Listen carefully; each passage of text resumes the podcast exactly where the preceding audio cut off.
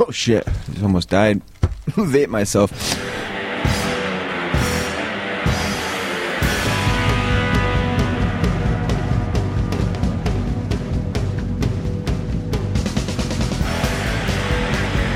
Point Hammered is intended for an immature audience. So if you're easily offended, you best get to stepping. But if you'd like to stay, let's get hammered.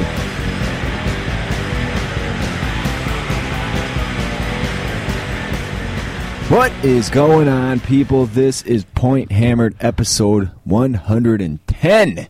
Oh my word. What Raj is here. This has got to be some kind of milestone, eh? Yeah. Today? 110. Here we go. September 12th, 2014, and it's about fucking 40 degrees out. Cowering in hoodies. Yeah. couple of Emperor Palpatines here. It is fucking cold. I think winter's upon us, bro. Just fuck fall. We're jumping right into winter. Mm, I think we got one last warm spell, John. I haven't given up.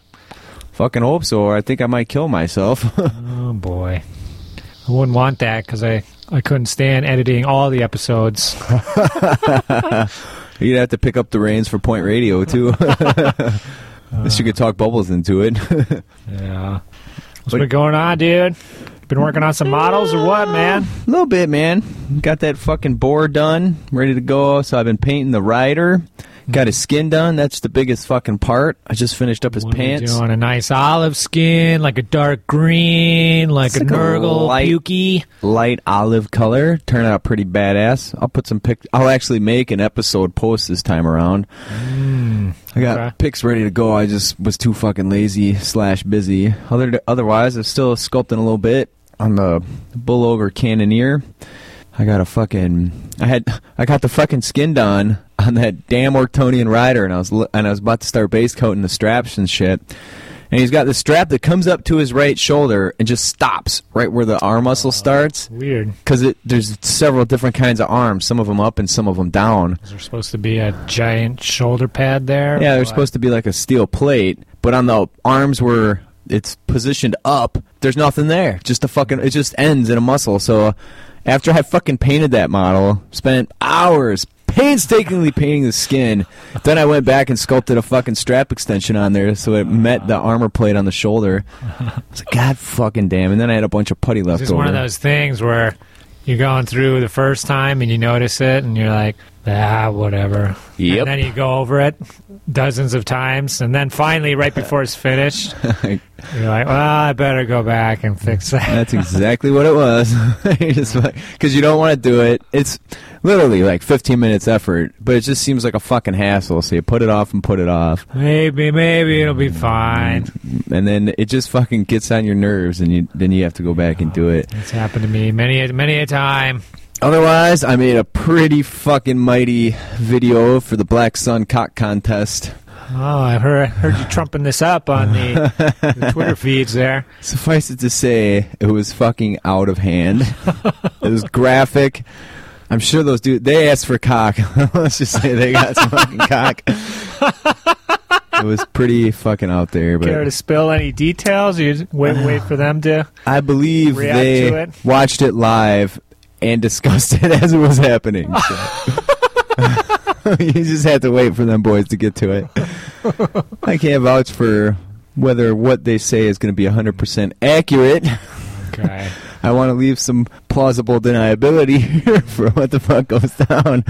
But it was a personal challenge, a uh, technology Is challenge. there, is there a prize at stake here, or just, just the honor? Yeah, I believe one of their sponsors. There's gonna be some gift cards or some mm. such shit. So probably cost me more for shipping than like that it's worth. But really, it was just something to do that didn't involve Just me. another way to get your cock out there. Yeah. I'll always take that chance. So sold my fucking hot rod. Made Whoa! made a killing on that bitch, and then I turned around and bought a new one. Oh, new new rod showing up. It'll be here Tuesday. I'll fucking bank. I banked twelve grand on the on the exchange, so it's pretty solid. Mm-hmm. New hot rod and twelve thousand dollars in my fucking account. Got your first drunk drive all planned mm. out yet? Yeah, I'm sure it'll be volleyball night. I've been drunk three times this week already. I spend more time drunk than sober. And then other than that, oh, bad. What kind of kind of vehicle is this going to be here? It's a 1928 Ford Tudor. Mm. Fucking rat rod. It's pretty fucking badass. I'll show you a pic once we stop here. Yeah, but- you got to put that on the blog, man. Ooh, snap. Yeah, I can do you that. You have to do a bunch of shit to this when you get it, or No, it's it's cool to go, but I do have a ton of things I want to do to it, so I'll probably end up dropping four or five grand, getting it to where I want it. mm-hmm. But I could just say fuck it and use it as is. yeah, It's not my style though. roll into Adepticon in this thing. Well, it's a it's got plenty of space on the inside, unlike the last one, which was pretty fucking cramped in there. But Probably gets like four miles of the gallon. uh, yeah, it's got an old Ford small block 351, so it's not gonna be doing well on mileage, but it, it should be equivalent to the last car, maybe around 11 miles per gallon. Picked it up from Kentucky. I was gonna go down there and drive it back, but I, after talking to the dude, he's like, "Man, it's a pretty fucking rough ride." He's like, he's ridden in it for an hour or two, and he's he says you're in pain after that. Oh, You'll see why when I show you the pics. So you like went down there and like checked it out. How did it I just did it all online. through eBay or Craigslist or? Yeah, both. It was posted on both, so I I made him come down on his price rather significantly. Mm-hmm. And then I just like I called him this call him, asked him a bunch of questions. I'm like, "Fuck it, dude, I'll take it right now." He's like, "Well, you gonna buy it?" I'm like, "Yeah, dude." Wired him 15 grand. Boom, that was that. Awesome. Cool. Yeah. So that's about. Oh, other than that, just to distract myself from doing any modeling, I started remodeling a bathroom. So I really want this house done. It's time to fucking move on. If this winter's like last winter, you don't have too many of those bathrooms left. this be the last one. Thank, thank all the gods because I'm about worn out with it. Now you start doing something and then you realize, like I start doing drywall and then it's like, God damn it! Now I got to cut out the drywall around where the fucking water feeds come out and move those fucking water feeds. You pretty much got to start over. It's just constant shit like that. So It's like something you notice right away, and you're like, ah, it'll probably be fine. And then you go over it about 15 times, and it's almost done. Yeah. and you're like, fuck, I gotta cut that out. That's exactly what it was. it turns out when you're in that moment, you should just fucking do it right away because you'll save yourself time, trouble, stress, and all the above. Human nature, man, it's a bitch. yeah. The fuck you been up to, buddy? well, I'm still waiting on this Ragnarok base. I need to put together the big, great unclean one, uh, Cthulhu Beast. Uh, Ended up losing the auction. I thought I was going to win last time. So now I just want another one. Waiting for that guy to show up so I can start doing the posing, and then, you know, surely it needs a few more tentacles. Other than that, been slapping together the new Exalted Flamer from the Exalted Flamer from the Burning Chariot kit, just putting them on a 40 mil. Yeah. Not gonna put too many flames on them, but you know those tentacles. I can't speak more highly of these tentacles and what they can do for a for a model.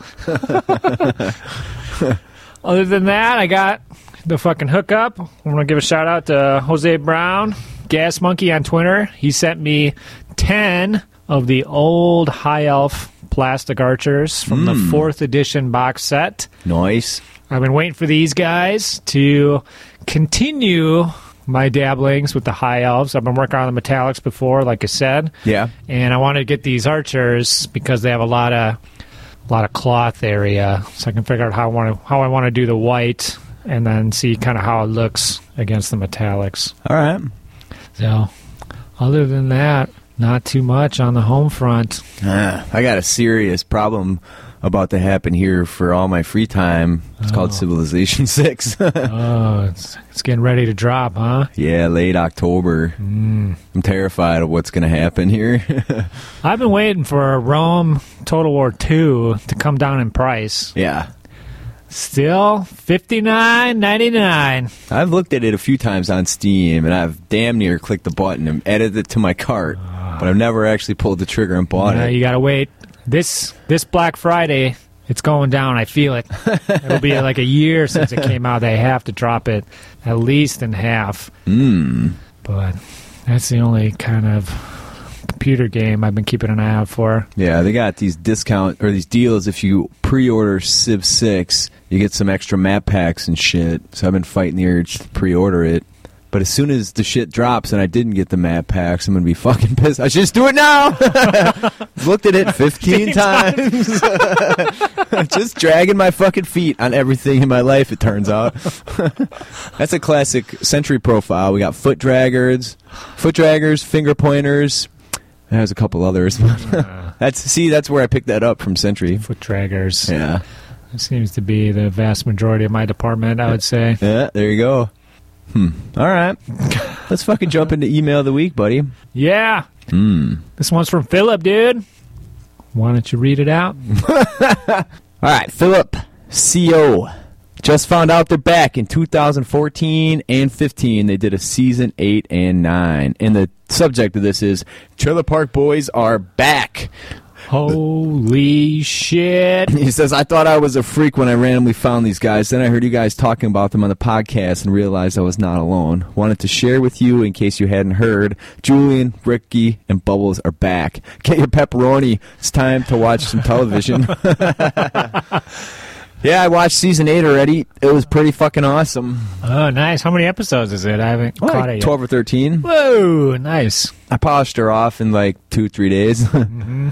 Some dude at work was talking about it, and I came home. Yeah, he was talking about it the day before because it popped at, at midnight. So the next day I sat there and watched like five of them, and then the next day I just watched the rest. Mm-hmm. Were they the was the quality the same as before? Because those guys, like all the actors, bought the rights to the show and like wrote it and produced it and directed it themselves. Yeah, I would So, say the quality was identical. If you know, like better recording, you could tell it's cleaner than some of the original shit. But even like the props and the shit that goes on in the background, you can tell they got way more money because they built some crazy elaborate mm-hmm. shit. Are Corey and Trevor back? One of them is, One of them. yeah, fucking Corey. Which one's the dude with the long ponytail? Not the skinny gangly motherfucker. The other one. It's Corey, right? Yeah, I think yeah, because Trevor was the freaky one. Yeah, so Corey's back. Alien arms. Yeah, it's just that Corey's back and he teams up with Phil Collins' son now. and he's the Ah, new yeah, yeah. fucking Trevor. It's pretty fucking good though. How's, how's Lucy holding up? pretty fucking. She looks pretty fucking rough. She looked rough before, but she's aged a bit. The three dudes pretty much look the fucking same. Lahey looks the same. Randy looks the same. There's this new fucking crossdresser dude that's Randy's assistant trailer park supervisor. Oh, nice, some new blood. yeah, he's a What does Randy think about this this new character? Randy wants to bone the dude. Actually, he does bone him a lot, but the dude, he's a split personality, and sometimes he dresses like a woman, mm-hmm. and like he thinks he's his dead sister, and then he starts banging Randy. It's fucking weird. Hormageddon was fucking hilarious. There's an episode called Hormageddon. It's fucking Remember solid. there's a season where Randy and Lucy are banging each other? Yeah. They, like, get together for a while. because I think Randy got her pregnant, and then Ricky got all fucking pissed off.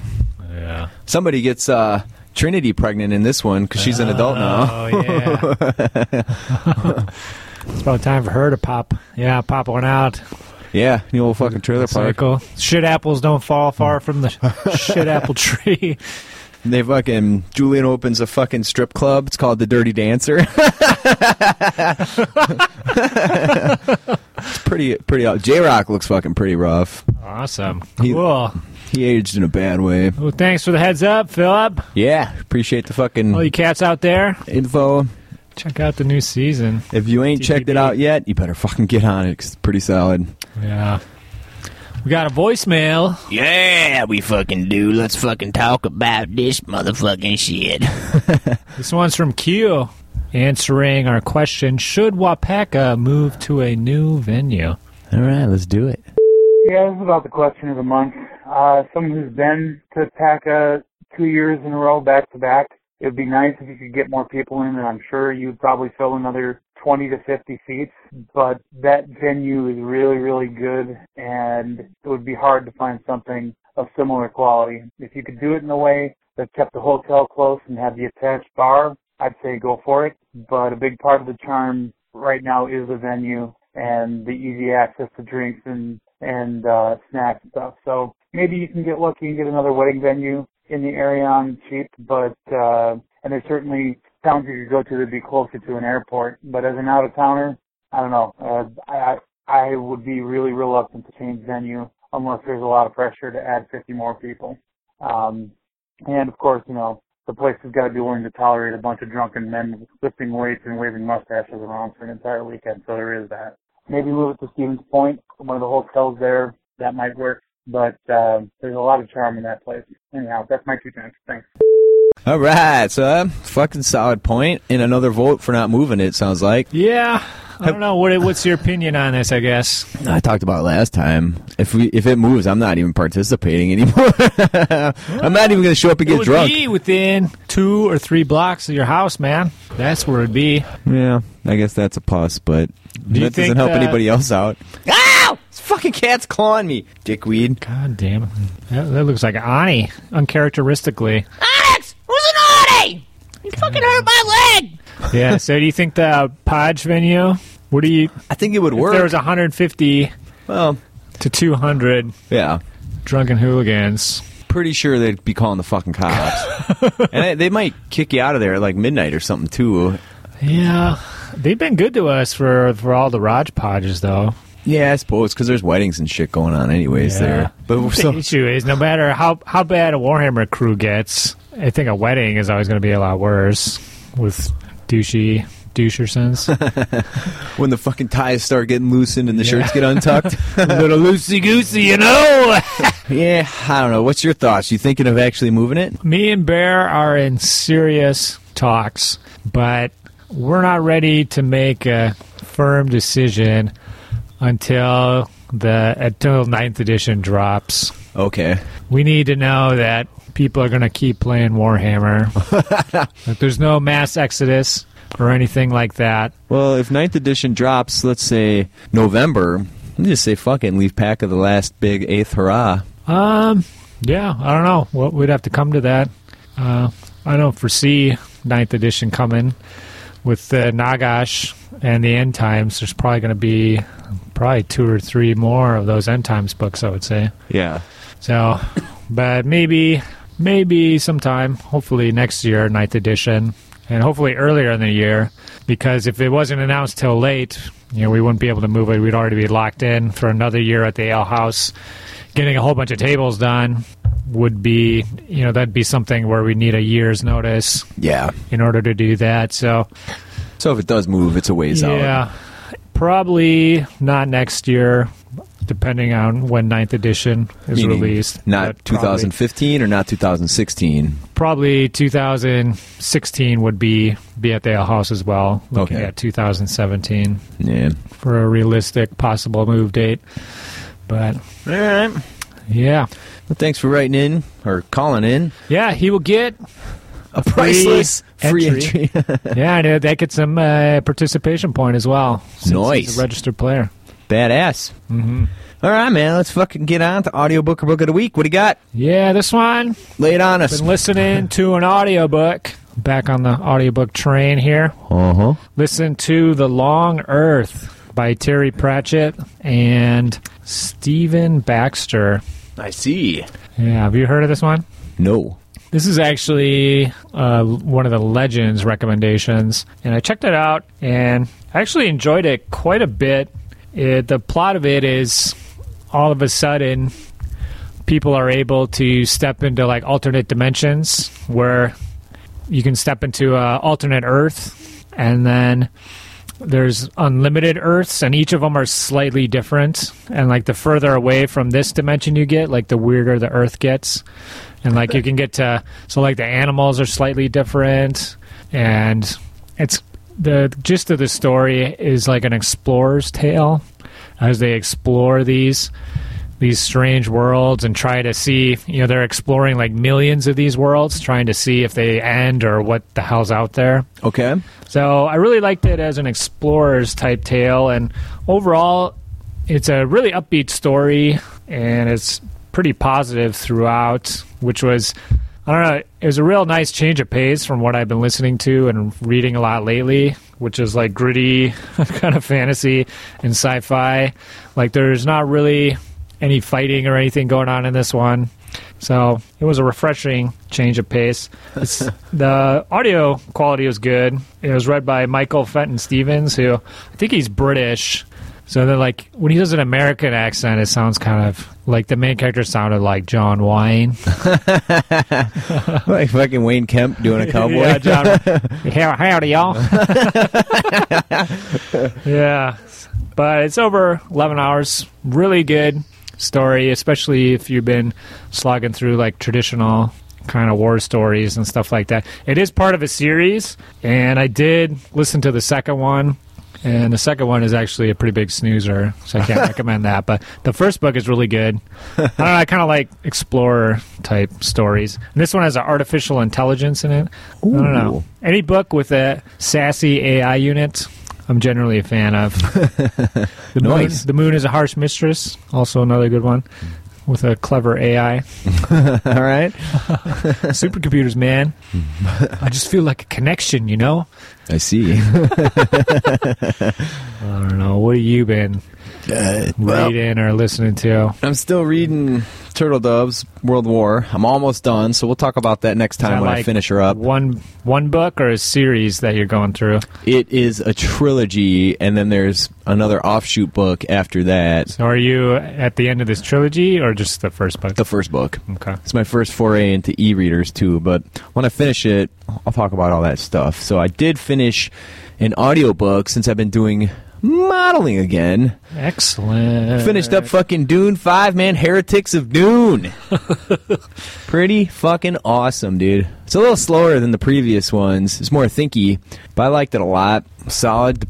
It's 1500 years after the death of fucking God Emperor Leto. People are coming back from the scattering. Mm. Shit is going down, So dude. this is like five thousand years after the first book, then, or yes, that would be accurate. thousands of years later. No, it is 5,000 because Leto reigned for 3,500 years. and then this takes place 1,500 years after that dude died. And it's pretty fucking cool. I don't know, anybody that's familiar with it will know at the end of this one, Arrakis, which is Dune, gets destroyed. Oh no, the spice, man, Yeah. the Fortu- worms. fortunately, the fucking. You escape to the realm where Beetlejuice lives. Now, the sisters at the end capture one worm and get it off planet. nice. And by then, they know the Inside secret. their inside their vaginas, inside their uterus. That's pretty massive. they got a null ship, dude. A fucking null ship. But either way, it was really good. And at the end, Hey, Teg. I've Teg seen some. Uh, not to digress here, but we will. what do you think about? I've I've read pages where people compare Warhammer 40k and the Dune universe, and they Mm. pick up on all these similarities between like the Emperor and Leto and like warp travel and stuff. Is it Uh, similar at all? They don't really get into warp travel or any of that. And, you know, most of Dune doesn't take place in space. It takes place Mm-hmm. planet bound. And most people are fucking poor schlubs, and there's really no technology amongst them. They're still using horse carts and shit. Once in a while, you'll get a rich person with a really badass, crazy hover car or something, but for the most part, I don't see that. Okay. Continue. Oh, no, I totally lost my whole train. oh, yeah, at the end, uh, Teg, the Bashar, turns into this really badass motherfucker. Those scenes are cool. It's fucking, it's well worth getting to that point just because Teg turns into a pretty badass motherfucker. Okay. But yeah, There's highly another recommend book it. then too. Is Yeah, there's it? one more, and I'm debating on purchasing it on audiobook. And then I was digging through my audiobooks, and I have probably a hundred audiobooks sitting there, and I really want to listen to the new Dresden, so that's what I'm gonna do next. Mm, excellent. Yeah, yeah. I'm actually I've been keeping a list of Checking it every twice? every audiobook I've listened to because many years ago a friend of mine, old Andy Osborne, commented that he had listened to 200 audiobooks while he was at work. so I'm like, hmm, I wonder how many audiobooks I've listened to. And it was actually wasn't that many, but I'm approaching I'm on my 193rd audiobook that I've listened to. Holy shit!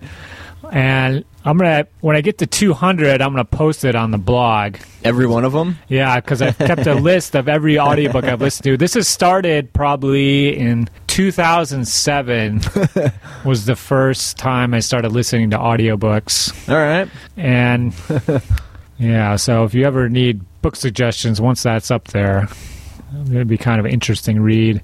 I'm thinking about talking about the different eras because I know the books I've I've read while painting armies. I'm like, oh yeah, those are all when I was painting the Dogs of War. Those are all when I was painting the Wild Skaven, or those are all when I was working on the Wood House. Harkening back. It's like, yeah, like it kind of jumps and spurts where I listen to like ten or fifteen in like a month or two month period, and then I'll go for three or four or six months or a year just listening to one or two. Mm, you got the dates as when you started and when no, you finished. or- unfortunately, I don't. Uh. like I just started adding them in like the last fifteen or sixteen or so. Yeah.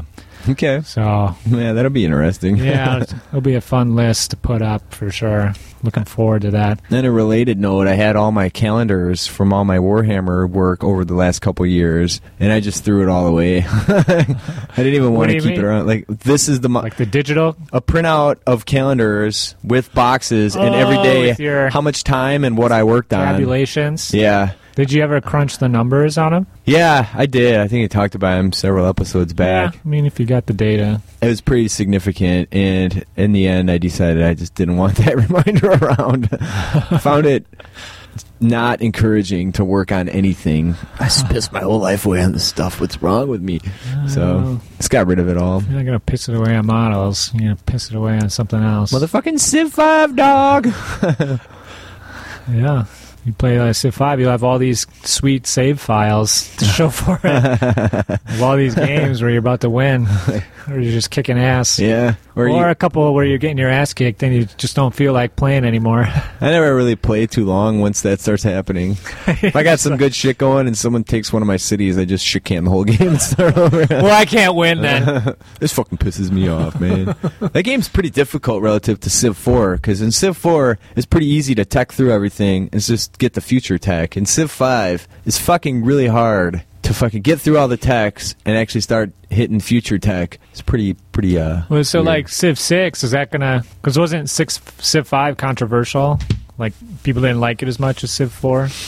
I think at first, yeah, and I was the same way. But once you start playing it, you realize that the hex system's way fucking cooler than the square system, and then you just get used to the technology and the fact that you can't stack units. Which, given the fucking grid system, you don't really need to. You couldn't do a square system. You couldn't sack a city if you can only get fucking you know three, four dudes next to it. You'd just be fucked. So Mm-hmm. So, it- like, Civ 6 is gonna be. Very Civ similar 5. to Civ You're gonna go Five. back to 4. but it's off planet. So, you know, one of the victory options in Civ 5 is always you fucking go to Alpha Centauri in a spaceship. So then Civ 6 is You're going to fucking you just Arrakis, landed dude. on a new planet. You're going to Arrakis. Yeah, you go to fucking Dune like planets, dude. And you got there's even these big things that look like fucking sandworms, man. Yeah, the fucking Beetlejuice crawlers, man. Either way, I'm stoked. I do I do really enjoy the historical aspect of it, and a lot of people were saying, "Good, it's finally we can get away from this historical thing where we start with real world people." I'm like, dude, that's part of what I like about the fucking game. You dick. fucking hate the world, man. They're bitching about the fact how you always start with a caveman with a club. you always name yours Sam Losco. nice. Let's fucking move on, buddy. All right. All right, we got my fucking pick of the goddamn month. What's going on here? I just picked up this CD week and a half back. It's brand new, just came out. It's called Shovels and Rope, and this tune is called The Devil Is All Around. It's fucking cool. They're a kind of a folk act. It's a duet. Hmm. Also, some of the songs on the CD are like a blues influence, a Creole influence, some other old style like ragtime tunes. Pretty fucking good CD, and this is the opening track. Like I said, it's called "The Devil Is All Around." It's four minutes and two seconds. If you'd like to skip it. When the devil is all around, got you crawling on the ground, on your hands and your knees, with an apple in your mouth, you will know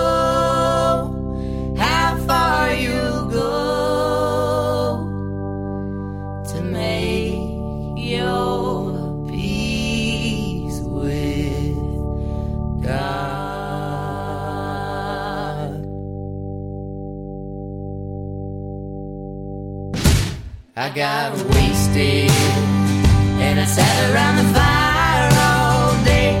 See if I could find someone to make love to. And I barely even noticed how the fibers they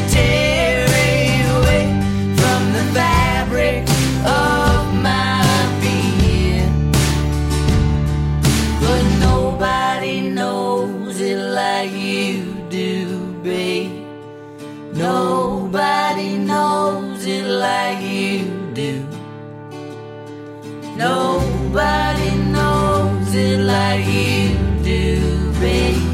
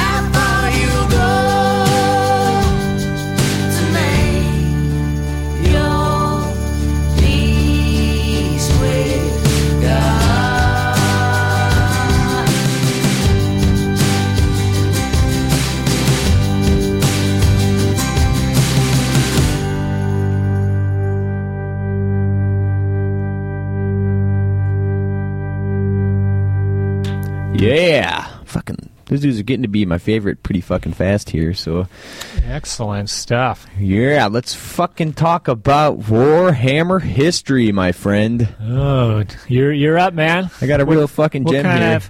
Yeah. And this was brought back to me by some of the video editing I did for the Black Sun Boys. Mm-hmm. So Point Hammered goes to England. It's like two years back, but it's probably one of my most memorable things that have gone down in the hobby. Certainly one of the most enjoyable and expensive. Yeah. Yeah. I'll second that. what a fucking blast. Every once in a while I just peruse all those pictures I got. There's fucking hundreds of them. And videos, which I've never really done anything with for the public. hmm So, what kind of videos were you taking? Ah, I got I was hotel either- videos of us drinking.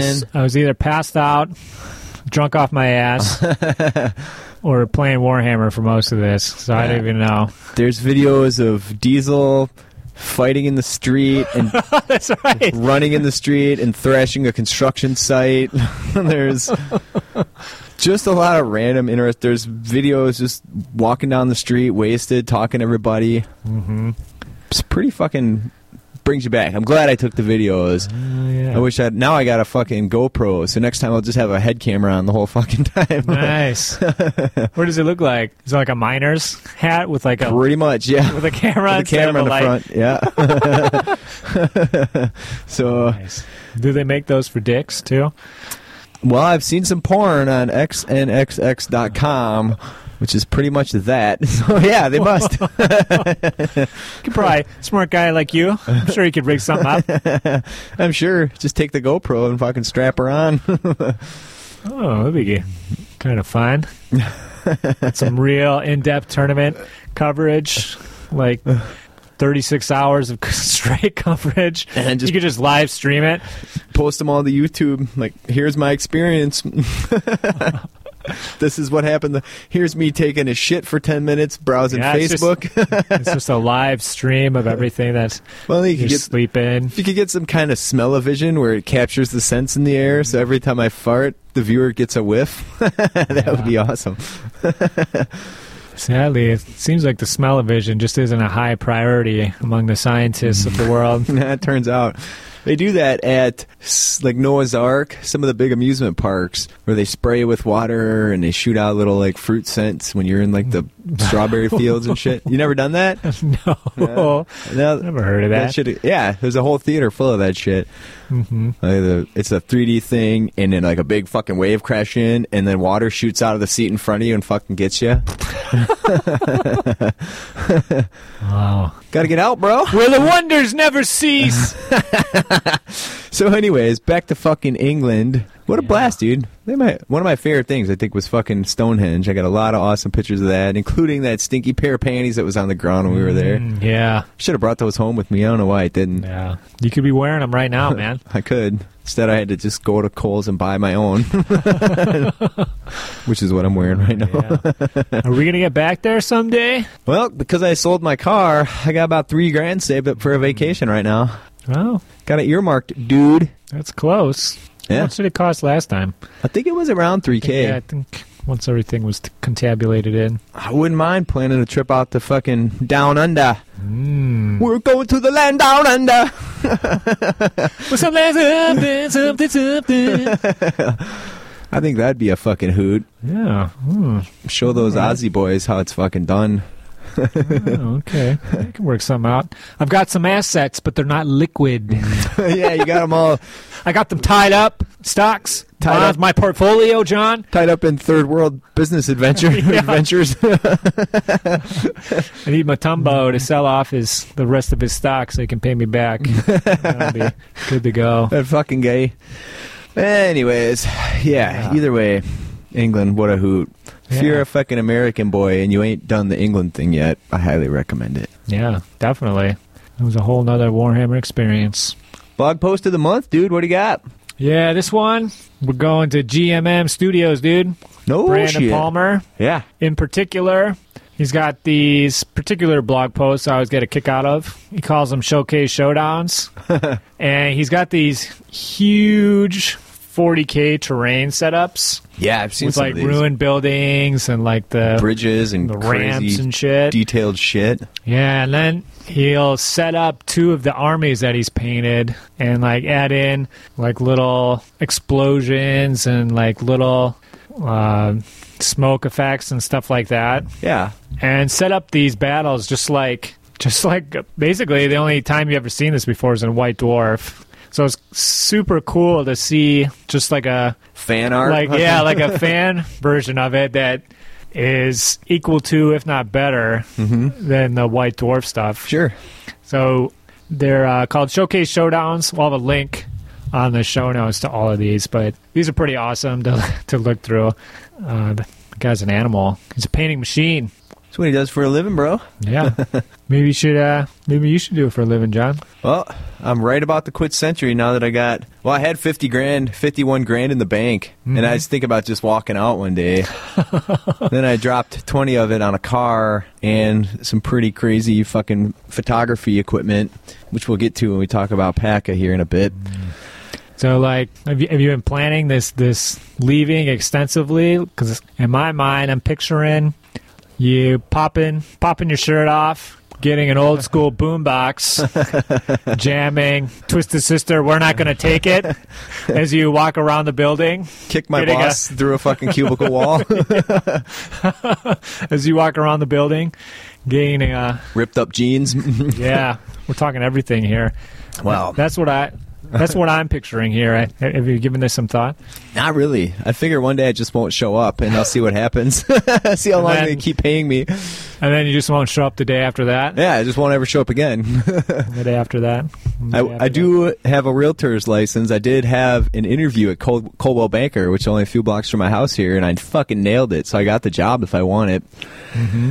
Problem is, you got to really get your fuck. You can't just dip your toes in the water and No. start making money. You got to fucking You got to get the whole shaft in dive there. head first. You're so risking some serious shrinkage at first until you yeah, adapt. that's just it. But they tell you you need six months worth of salary when you first become a realtor. Six months worth of expenses covered, which I have like a year and a half worth, so I could fucking definitely do it. Okay.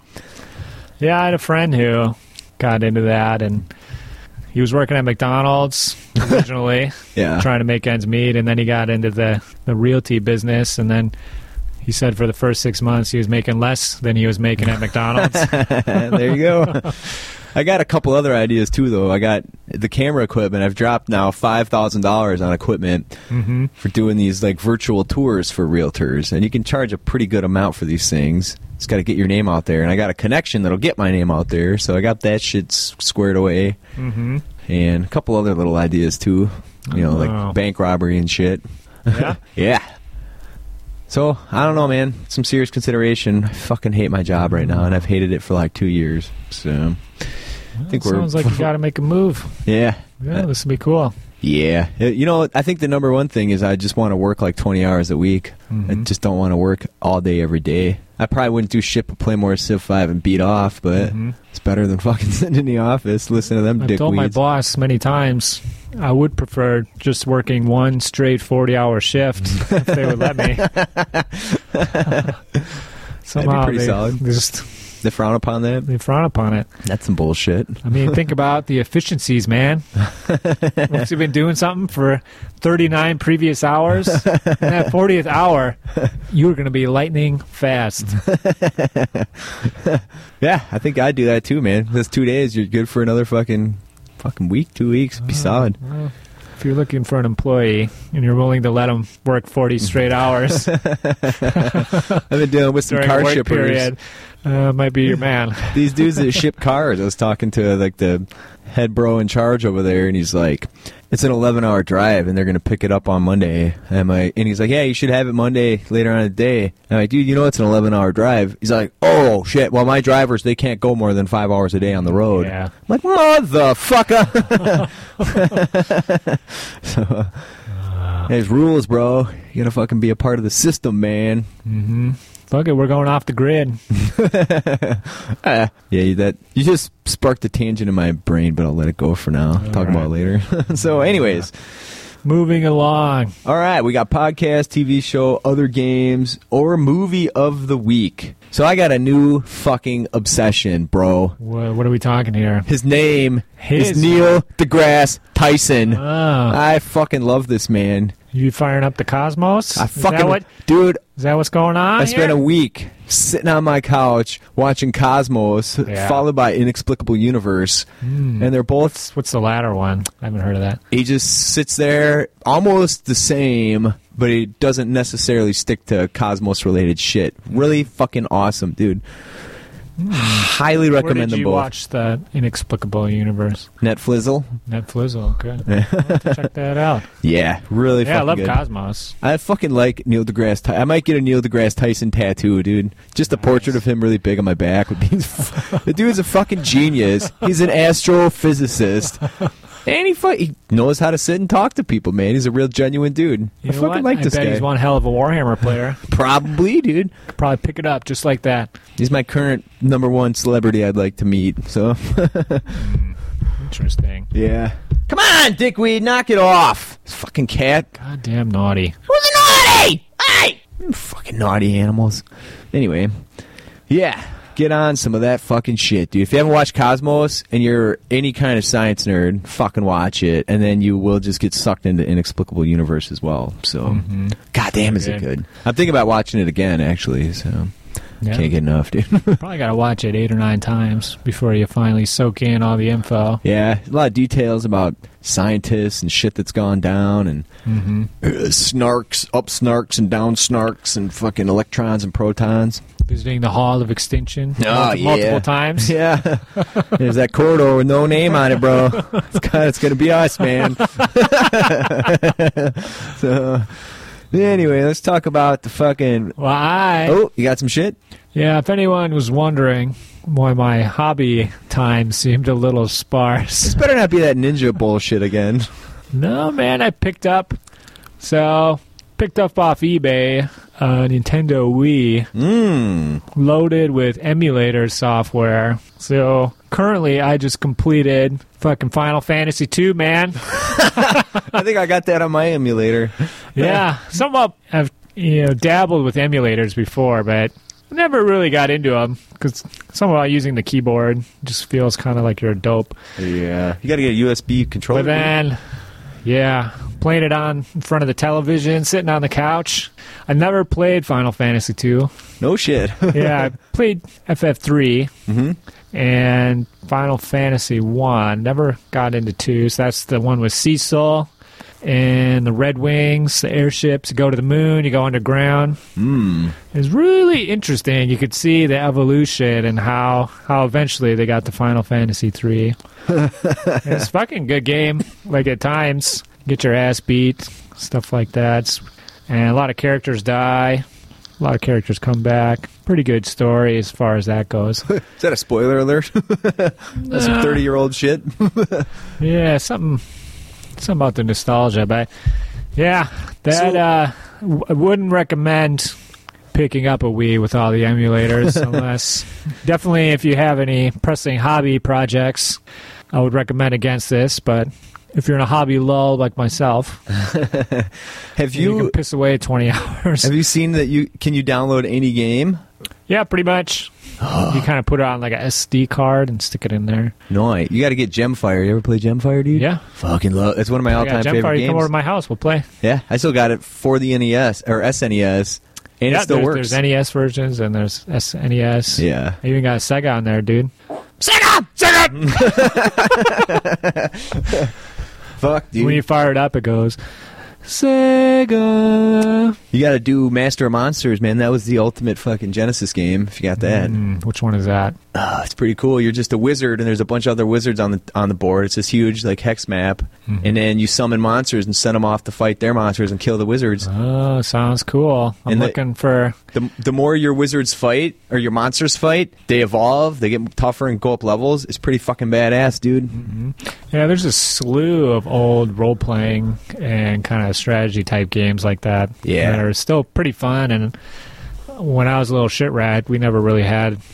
Got the Nintendo right at the tail end. Mm. And then when we got a Super Nintendo, we could only get the games my stepdad wanted to play, which was Championship Pool and Hal's Hole in One Golf. Fucking old guy. Those were the two Super Nintendo games that we had growing up. Even today, those don't sound at all fun, dude. No, Oh, definitely definitely, back. Yeah, that's some bullshit right there. definitely check out Master of Monsters. It gets pretty tough. I never actually beat that fucking game. Okay. Dif- b- depending on which wizard you are, you fucking summon different kinds of monsters. Now you're making me want to go fucking get my emulator sparked up again. Son of a bitch. Yeah, it's a fucking dangerous game. Try to. You know, I don't know. You need some fail safes in place or something. Yeah, that's been my strategy for Civ lately too. You got to come up with. All right, I'm going to say I'm going to quit at 7:30, but I know that's never going to happen. so you fucking, but you come up with You a go couple through things. 15 times. 15 failed. yeah, and then it's like 8:30. And you, you like leave your unfolded laundry sitting there or something and start folding it while you're playing so at least you feel like you're still accomplishing something real. Have you gotten to the point where you're only eating frozen pizzas No. to limit your time, and you're just eating it directly from the cardboard No, to but maximize your playtime? I generally sit there and drink four or five screwdrivers and just get hammered and vaporize myself into a fucking oblivion while I'm playing it. So by like 3 a.m., I'm just as drunk or drunker than I would have been had I gone out to the bar all night. And, and I've drank $40 in vodka. it's pretty much like going out, except I don't risk the DUI. Mm. Sounds like you got it figured out, man. I don't feel like it, but just pissing my life away on dumb shit here. Yeah. All right. Moving along. Let's talk about Merry fucking Mayhem, dude. Yeah. Kind of an odd fucking weekend this year, November 22nd. Mm, yeah. There's a scandal here, too. Have you heard? No, what's the scandal? That is opening weekend for hunting. Uh, So a lot of bros are opting out on Mayhem. I was giving Butcher some grief. hmm I texted him like, bro. he? No, I texted him like, you signed up yet or what? And he's like, no, man, that's opening hunting season. And then I just responded with, Fucking guy. homo. and then and then he responds, typical butcher. Really? really? And then he's like, "Dude, I'm gonna shoot guns and drink beer." I'm like, he got all serious on me. I'm like, bro, I was just fucking with you. I don't care if you go or not, dude. But I mean, he, him and I, we've been fucking Mary Mayhem bros last year, fucking making that shit happen. Yeah. You gonna get in on that or what? Yeah, I guess so. I, uh, is Thanksgiving? Is that like a couple two days after Thanksgiving or the day before? What? I haven't thought about it until now.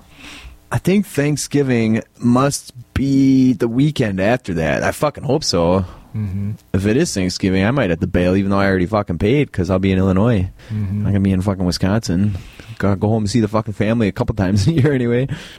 Yeah. Yeah, I'll go with you. Fucking down. Sign my ass up. All right. 2,000 points. Yeah. I'm going to bring a. Oh, I don't know what I'm going to bring. You submit Still your. have yet to take out a full 2,000 point Woody list. Oh, nice. Yeah, that'd be fun. I still got a submit list for fucking North Star and Screw City Yeah. here. Well, when Screw City. When's it due? Yeah. A couple weeks. End of September. North Star is October 10th, so there's some time there.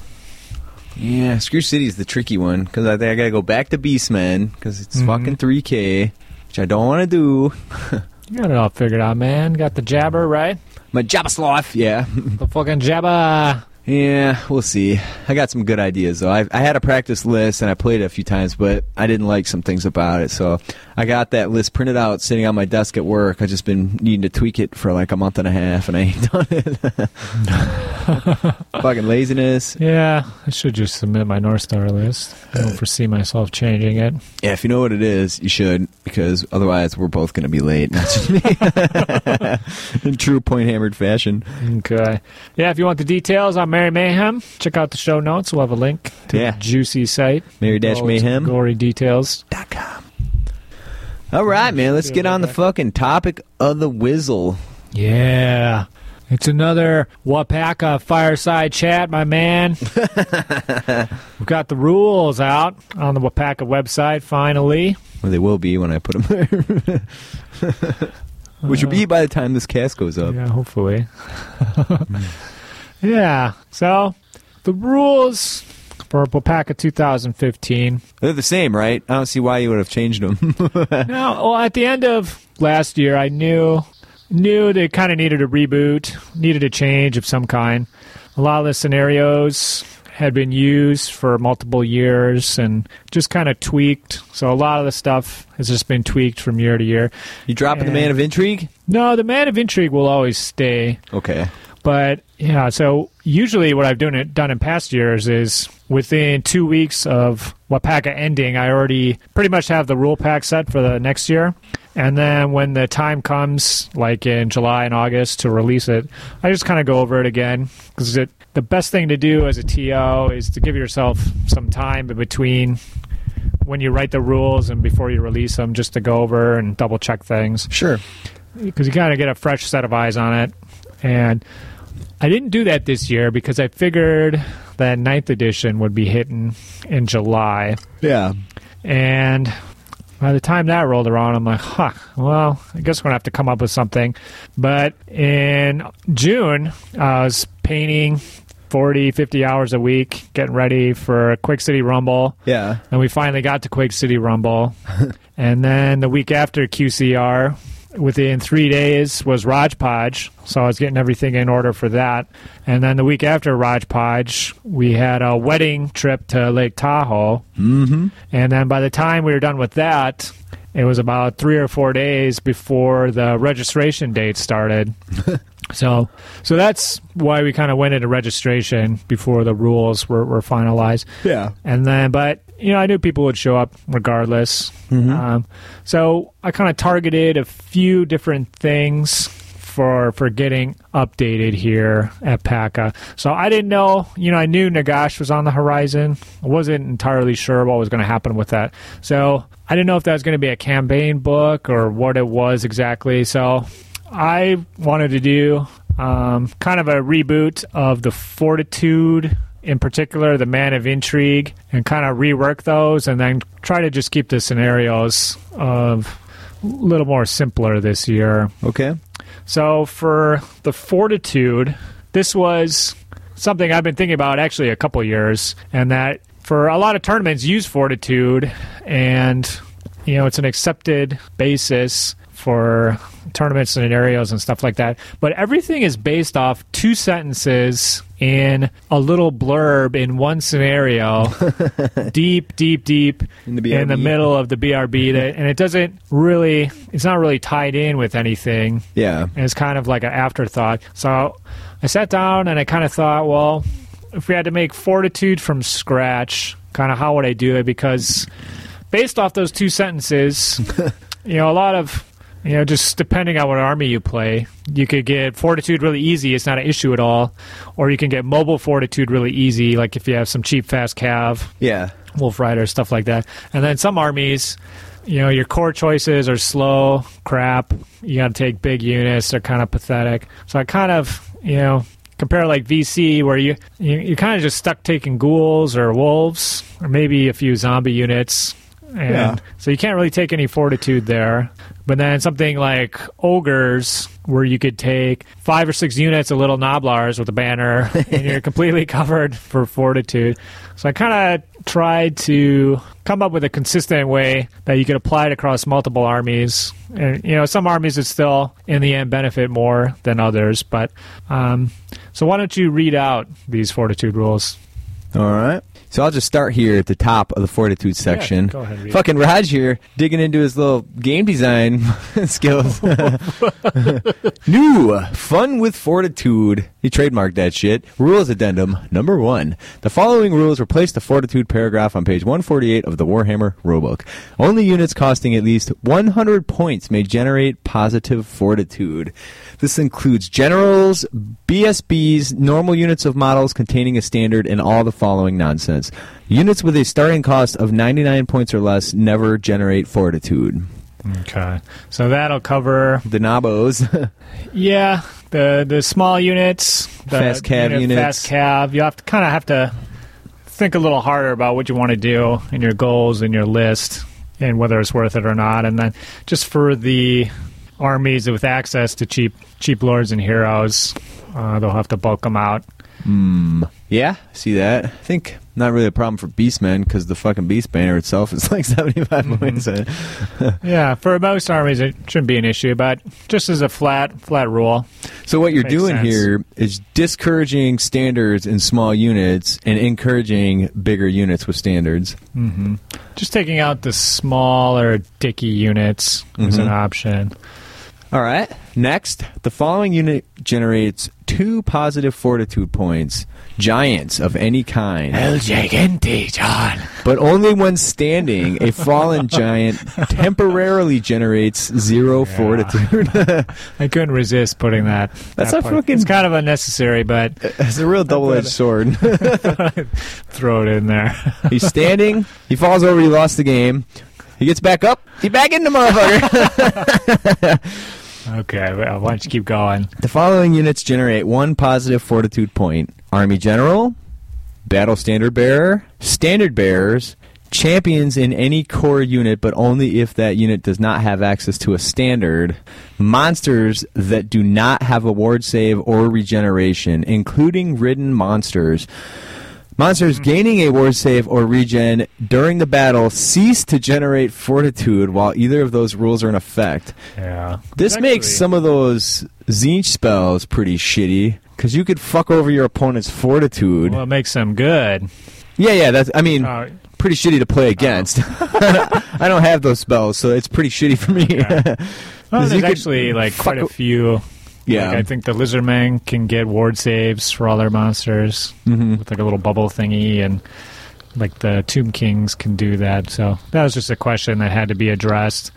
Um, yeah, so the general he's down to one point just because at two thousand points, if I, f- I feel like there needs to be more than the general left for because uh, yeah. To be in the game still. yeah, I mean, because the general, if a general sees he's down, he's lost all his banners and everything. He's keeping the game alive. Probably not going to stick around. Head for the fucking hills, hide in a corner. Mm-hmm. And then, the, so the monsters with no regeneration or ward save. That's the little little nugget I took from Tim Fisher's rule pack, where he had a Well, he he gave him. I think he gave him a scaly skin or some kind of other bonuses in his pack. But Yeah. I thought that yeah, any monster without regen or a ward save, you don't really see that often.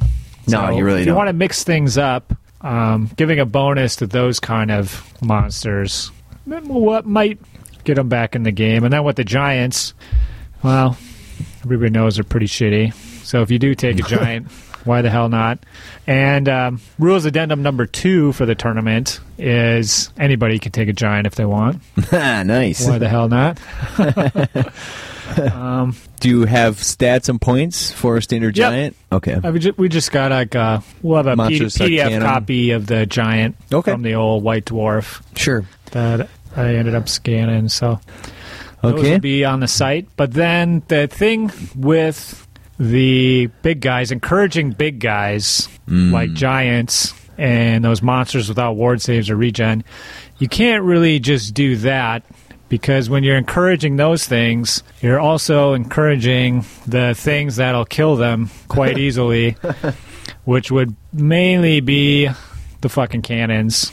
So this is the one thing that everybody immediately latched onto and lost their shit. But really, um, I'm not trying to. Well, why don't you? Continue here. Yeah, why don't you continue, and then I'll give my thoughts. Okay.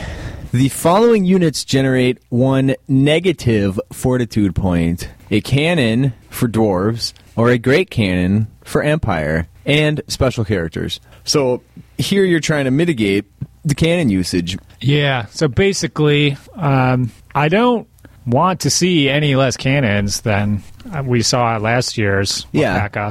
It's just if you're encouraging the monsters, you you can't. Yeah, it has to be a two pronged approach here. you have to encourage the monsters to begin with, and then you have to dissuade the cannons, or else the cannons will be ubiquitous if you know everybody's Yeah. going to be bringing monsters. So, really, I would just like to see the same number of cannons and maybe a few more monsters, and I would be happy. Okay. Just to mix things up, Hero Alpaca. And then if you want to continue, All right. The following units generate two negative fortitude points iron blasters, skull cannons, and steam tanks. Picking on the fucking Empire again there. and also Epidemus, oh, Epidemius, Throgg, Teto Echo, Morathi, and any special characters 500 points or more. Mm-hmm. Is that even possible in a 2K list? Oh, we'll get into that a little later. Okay. But I do like Yeah, so- the thrashing of Morathi here. Oh, High five really? for that shit, because based on how she raped me, the hands of Andrew Ratman's Morathi model. but anyways, that's a side note. yeah, so for the for the two point deduction for those cannons, I thought just a one point hit for those. Most of those would still be a no brainer on whether to include them or not. yeah. So t- putting them to a two fortitude hit makes them re- think really hard whether you want to include them or not. Yeah. Knowing that there'll probably be more monsters than there were last year. Mm-hmm. So in the end, hoping to see just the same number of cannons overall. For the special characters, that I'm really just trying to mix it up because those Those four builds specifically named characters Yeah. are the four most popular by far. Yep. So I want players to kind of think about the list they want to bring. You can easily still bring those. You just have to build your list around it. And those are kind of the no-brainer kind of special characters Sure. that we see. And then uh, just for some of the lesser-known characters, um, we do still see a lot of the same ones. So I was figuring for a one-point hit, people will still have to think about what they want to do. But then, you know, if you are a fluff gamer and you're taking the character for fun, taking a point hit like that isn't going to bother you. Yeah. You're not going to really give a shit anyway. So, just trying to make the the top tier players, the the hard list bringers, think a little bit harder about what they want to do. Sure. So there's So- multiple ways to lose two fortitude, and the only way to gain two fortitude in one fell swoop is to take a giant. Yeah. so fortitude is going to be important. We'll go into the scenarios because depending on the scenario, the fortitude may or may not be important at all. Yeah. So you players will have to decide what they want to do, how important they think the fortitude will be. What's- the other thing too is I've listed all the scenarios, but there's six of them, and I haven't said which scenarios I'll be using. So Okay. So one of them they'll have to be make used. it. They'll have to make a determination Yeah. uh, based off that. Okay. So you could kind of try to take a gamble or try to try to figure out get all the thinking done ahead of time. And um, yeah. So why don't we talk about how you can get that 500 points of characters? All right. What page is that on, buddy? It's page number one. I see. So we're not going to talk about this negative fortitude section. Well, it's self-explanatory. Okay. Up the page. Actually, page fucking two, dickweed. Army construction rules. 2,000 point closed lists due December 31st, 2014, Central Standard Time. the end times army wide rules are in effect per the Nagash book, summed up below. Lore of Undeath is available to all wizards. There's some specific painting rules for summoned models. Mm-hmm. 50% Lord and 50% hero limits for all armies. Undead Legion's army may be taken. Mm-hmm. Special characters are allowed. Chaos Dwarfs from the Tamurkhan book are also allowed. Special character and new unit battle scrolls are allowed. Mm-hmm. Formation battle scrolls are not allowed. Scrolls of binding from Monstrous Arcana are not allowed. Okay, yeah, so we're using Nagash. That's some fucking shake up, dude. Yeah, so I'm all shook up. Ooh. Sorry, sorry. you know, if you know, I talked about wanting to have have things mixed up. I thought everything was getting a little stale. yeah. So the Nagash stuff actually kind of mixes it up on its own. Mm-hmm. Um, I would have preferred, I guess, that it came out a couple weeks earlier. Yeah. Before I came up with my rules, but I probably wouldn't have really changed anything that I've done at all. To even though I didn't know what the Nagash rules were going to be Sure. overall. Um, but yeah, we're using them. I think you know it's up to each individual tournament organizer to decide what he wants to use. How You know, many that's- dickweeds are going to bail from the tournament because of you changing Uh, fucking core rules, dude? Well, we've had one person who's on the waiting list drop, and he said that was the reason why. But How does he even know no. about this stuff? Uh, it's been communicated to the players what we're doing. Okay. Um, yeah, so I don't know. It's up to each TO. I could see why North Star is not allowing it. Um, Screw City won't be allowing it. You know, because it it is a big change. But I think by the time Wapaka rolls around, we might have even seen a second End Times book. Yeah. I guess my perspective is once there's two or three or four of these books out, I don't think you're going to be able to run a tournament without using them. Or if you are, you're going to have a pretty stale tournament scene. Compared, I mean, it's not going to be. It's going to be exactly the same as it was, you know, for an entire year. Sure. If the community decides not to use these things, whether it's for good or bad, or can you do dicky stuff? Yeah, for sure. I think, but you can do dicky stuff anyways. Yeah. In your, in your normal rules, and I think the Wapaka rule set is pretty well equipped to be a testing ground for this kind of thing because. Uh, we'll get into the scenarios, but you know we've already mentioned that fortitude plays a big part, and fifty percent lords, fifty percent heroes. Could you can get a small armies. yeah, you can get a BSB and a general from your. Those are pretty much the only fortitude you can get from those sections, mm-hmm. unless you're putting heroes on manticores or Sans word save. griffins or yeah. Okay. Um, so I think Wapaka should probably still the army should be a little bit more towards the normal, but for something like Adepticon, I don't know. uh, you could really, Shit, get off the hook. yeah, you could really see some off the hooks stuff there at Acon. but you know, at least it's different, I guess. But we'll have to play play some games and see. Yeah. Um, it might require TOs to come up with more kind of homebrewed rules to keep it in line. If maybe they'll just ignore the lore of undeath, parts or the 50% and keep in the Undying Legion. I don't know. For some reason, once three or four of those combo lists are out, I could see the players clambering pretty hard to use them. I mean, because from a fluff perspective, you can do some really cool things. Yeah. But then from the rules perspective, you're going to have some armies filled with rock hard units that if people aren't prepared to play against that, maybe it won't be fun. But that kind of brings us into the next segment of Wapaka. Mm, what's the scenarios? No. The Are you a real deal or a hobby hero, John? What's the difference, bro? How do I find definitions of these things? Well, they're in there, page two or three or four. Okay, here we got it. So, the real deal. That means you're in it to win it. Enough said. We expect most players to fall here. Yeah, so when you submit your army list and your team designation before December 31st, you also have to select a tournament path for yourself the real deal or the hobby hero. Okay? And the hobby hero, you are in it for the bros. You're generally pretty shit at Warhammer. You're taking a crap list for fun this time. You get your undies in a bunch playing a hard list, or you just expect to not do very well. I'd probably fall into that category. Okay. So the real deal is you're just going to the tournament and everything's standard you can expect. And the hobby hero has a couple benefits, though. What hmm. do they get for selecting the hobby hero path? All right. So, hobby hero advantages. When pairings are being done, we will attempt to match you against another hobby hero. No fucking guarantees in life, though. Second one, you may set up a round one grudge match without limiting your overall sports score. Yeah, so I've had that question uh, pertaining to grudge matches. If you're a real deal, you can still set up a grudge match, but it's just the Wapaka standing rule is if you set up a round one grudge match, your only concession is you can't vote for each other for the best sports vote. So you kind of pay a little bit price for th- that match rigging in the first round. But for a hobby hero, no problems. Okay.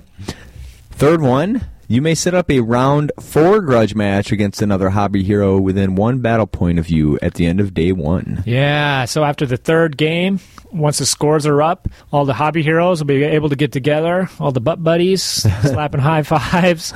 You'll be able to pick, um, you know, if you want to get a game in against a particular person and they agree to it, Mm-hmm. um, I'll, I'll get you guys set up for a round four game. Okay. But there are Some disadvantages. some disadvantages. to, to hobby being hero. a hobby trip. hero. All right. You are not eligible for Best Overall, Best General, or Silver Pumpkin Awards. And you will not be eligible for a master's position based off your overall standing. Okay, so you kind of got to put your money where your mouth is. So if you really do just want to have a good time, you want to hang out with the bros, you're looking for a laid back weekend, we will try to accommodate you. But on the other hand, you shouldn't be expecting to win the event or get the best general or anything else like that. You can still rock a Best Painted, dude. Yeah, you still can get the best painted, best sports, any uh, player's choice, any other kinds of awards. Mm-hmm. But um, yeah, that this is kind of something I've been thinking about for a couple of years as well. As Wapaka you know, has a reputation as a soft tournament, some somewhat, but then um, battle points do play a huge part in your overall placing. So, and there is no composition um, scores or grading or anything like that, trying to limit what you can take. So, um, some people just bring whatever they want to win, and you know I'm fine with either approach really. But the issue is when those two kind of people play. Yeah. So it makes for some it's not people. fun for the for the softy, and it's usually not really even fun for the hardy for the hardhead. you know, they're not having a fun. You know, they probably came for some tough games. So if you can try to keep keep these two mindsets um, apart as much as possible, and then I think you know it'll keep the keep the hobby heroes happy, and then for the real deals, you can have some tough throwdown fights, and then the other thing too is um, you'll Some- get the the real deals. You're going to have a tougher track to the top, so whoever gets the most battle points will be the serious real deal because. Um, in the past, sometimes it's been about lucky matchups Yeah. and getting Some whatever, cakewalks schleps. Yeah, so we're trying to get the cakewalks out. Um, and with that, there's another uh, addendum to that where if you've been placed in the bottom third of overall scores for the past two PACAs, you're automatically going to be placed in the Hobby Hero category. Nice. And you're going to have to prove your worth by getting in the top top two thirds. And then in the next year, you could be the real deal if you wanted to. Okay. So it's kind of kind of like comp banding, but I'm not picking the lists or going through them. Um, I don't like that too much because you can't you don't know where people are going to place you and what you think might be soft you know there's i don't like the, the grading aspect Okay. in particular. So if you want to go in there you're going in there but um, there, you're going to have to take the disadvantages along with the advantages for placing in the softer band. So that is Okay. that. We'll see. Cu- curious to see how how it works out. I'm happy to hear people discussing whether they want to be a hobby hero or real deal and i've seen some unlikely choices for on both sides where somebody uh, who i thought would be all over the hobby hero or going in for the real deal and vice versa All right. So should be should be interesting Cool. So let's talk about the painting here. You got some commentary Yeah. regarding So painting the- for the undead legions. well in particular summoned- for the lore of death Yeah. undeath which is going to be available so almost any army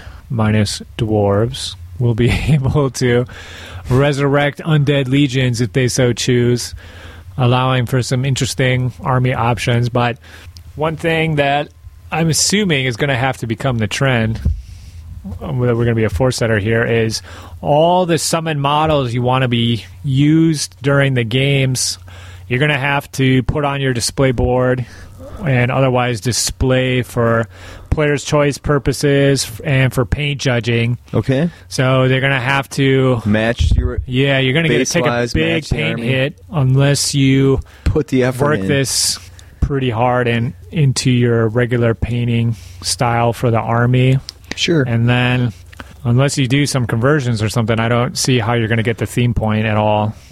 We're not interested in reading any paragraphs of fluff justification you may have. We're only going to be going by what's off the display board yeah. and maybe a sentence or two written in the on the paint appearance checklist, which is pretty much almost the same as last year. There's Okay. a couple tweaks, but we're not really going to get into that. We've only been talking about the things that are different from last year. So that's one of them. And that extends to any kind of summon model or you know, demons players, you have to have a double six unit. Uh, if you want it to come on the board, you're going to have to have those models painted and on your display board with your army. Can't just hope it happens on turn six after some of your shit's dead. Well, you could. uh, for Warriors of Chaos, if you want that Demon Prince, you're going to have to include them. For Skaven, your Rat Swarms for the A Bomb, if you want to use those. Or your Dreaded 13th, you're going to have to keep some Clan Rats Scrolls of binding. You have to have the monsters properly fucking set up. Uh, those aren't included. Oh damn it! Um, I can't think of any any other ways to get extra models, but if you can get them, you got to have them. Battle displayed. scrolls. That's it. Yeah, the battle scrolls. That's just the exalted flamer, Okay. and you the Be'lakor are the only ones I can think of offhand. Okay. Um, but yeah, so that should maybe keep the The bullshittery. bullshittery in line, In or at least if you there is some bullshittery, they went through all the effort to get it to match, to get everything done up to par with everything else. So more power to you if, if that's if you think that's worth the effort, go for it. Sure. Okay. But lastly, let's get into the scenarios, my man. All right. Actually, not lastly. well, let's do it anyway, dude. let's do the man of intrigue. Okay. So you don't have to read this; it's uh, quite lengthy. Right. But in past years, the man of intrigue has just been attached to units of your own, Sure. and I don't know. I kind of wanted to mix that up. In previous years, we've also had objective counters, Okay. and I was thinking about kind of bringing those back, but I don't know. It seems too much to have a man of intrigue and an objective. So this year, the so this year the man of intrigue is just kind of working as an objective marker. It's used the same in all the games. At the start of each game, you're just going to put it in base to base contact with the opponent's man of intrigue. So it's kind of going to kind of look like they're in a duel, base to base combat, and they're going to be there for pretty much the entire game. now during the game, so this is one change. The the the men of intrigue can move, so that's something that's new. Okay. So the way they can move is if you move a unit over them, like you're on top of them, Mhm. they're they're automatically going to pop out, and your opponent will get to move them to anywhere within one inch. So they're always always on the board. You can't sit sit on top of them. Okay. They're always just going to pop out. That's one way they can move. The other way is if you have more fortitude than your opponent within 12 inches of the men of intrigue. I'm calling calling them the duel Okay. for abbreviation purposes. the rules pack. Um, then you get to move the man of intrigue, the duel, one inch at the start of each player turn, starting on turn two. Okay. So there'll be, and that's called a fortitude challenge, and that'll happen ten times if the game goes through six turns. So that's it. Those there's no no special rules or anything that changes by Mm. scenario. There's no real accounting for a woman of intrigue here. Oh, oh, John, John, there is, my man. Going to the categories this year for the Men of Intrigue painting challenge. Okay. We've got the toughest get, as always, Yeah. which is just your kind of heroic little guy on a 20 or 25 mil. Yeah. We got the uh, biggest badass, which is just a tough looking, ogre sized or bigger type Men of Intrigue. Okay.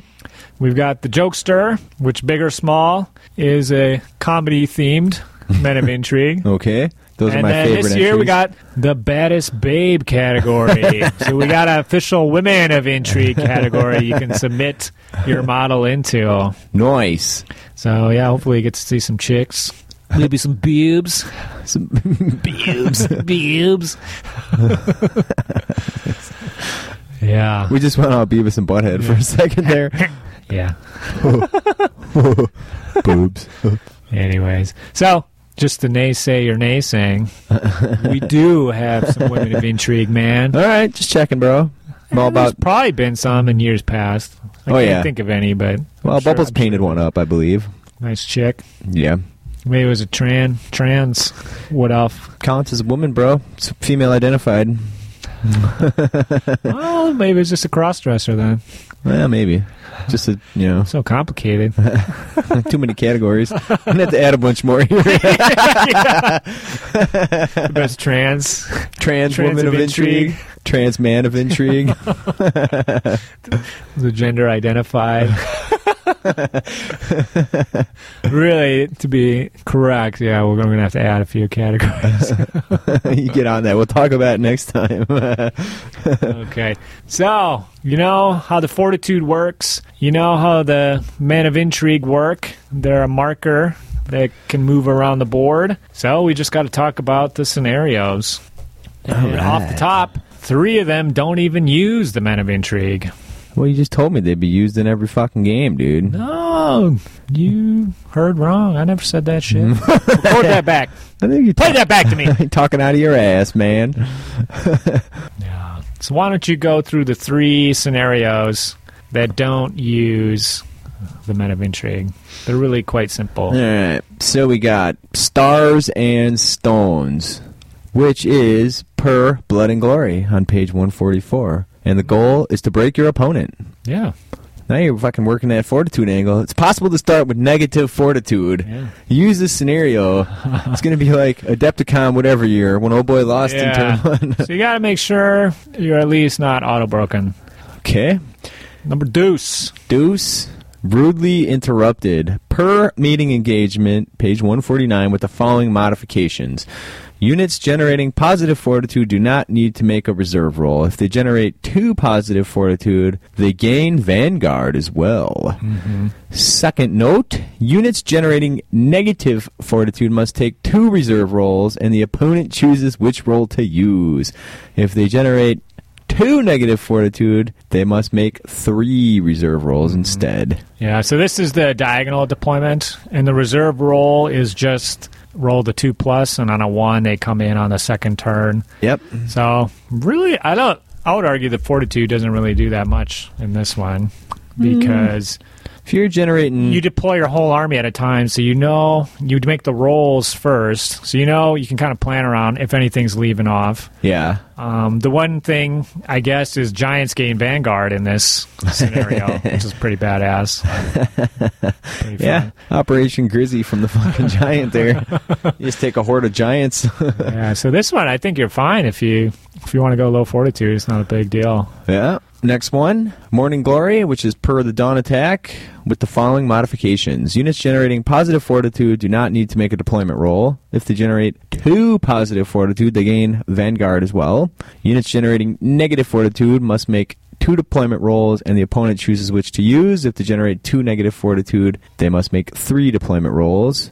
And then, per the Dawn attack rules, characters are assigned to units before the deployment roll is made. For combined units, use the highest fortitude figure in the unit for the above mm-hmm. purposes. So that shit doesn't total up. Yeah. So this one, I would argue as well that the fortitude doesn't play that big of a role. I Sure. mean, it's you're going to have your main units are going to be where where you want them to be, and then a lot of your dicky units aren't. If you have cannons, the skull cannons, the negative fortitude stuff, even if they pick, you know, if you roll bad and they pick left or right, then they're not picking the actual position of the unit. They're just deploying, picking the quadrant. Right.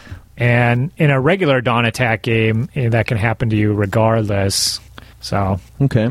I would say you'd be fine with low fortitude in this one as well. Sure. Okay. But the giant, it's got that vanguard again. Giant's the only fucker with a Vanguard, too. well, yeah.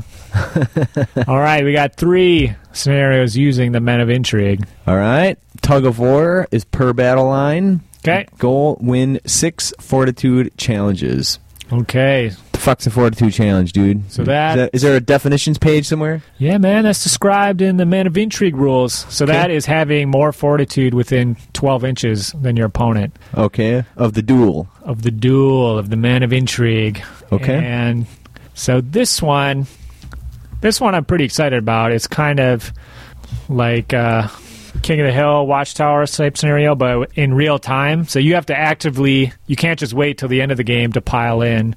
You actively have to stay engaged and stay within 12 inches of the middle. Yeah. And depending on who has the most fortitude, they can pull it towards their side or move it whichever direction they want to Yeah. per the fortitude challenge rules. So you have to stay engaged. So if you had negative fortitude, you had no hope of winning that fucking scenario. Um, well, the negative fortitude actually, I don't think would play that big of a role because you have to be within 12 inches of the thing for it to count. So you'd have to 12 keep your inches of negative fortitude away. Yeah, you keep it away, so the cannons and stuff would be out and that stuff. But um, so you'd actually the negative fortitude won't really hinder you that much in this one as long as you keep it out of the way. Okay.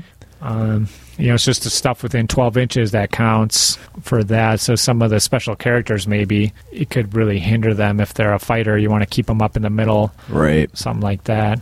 Okay.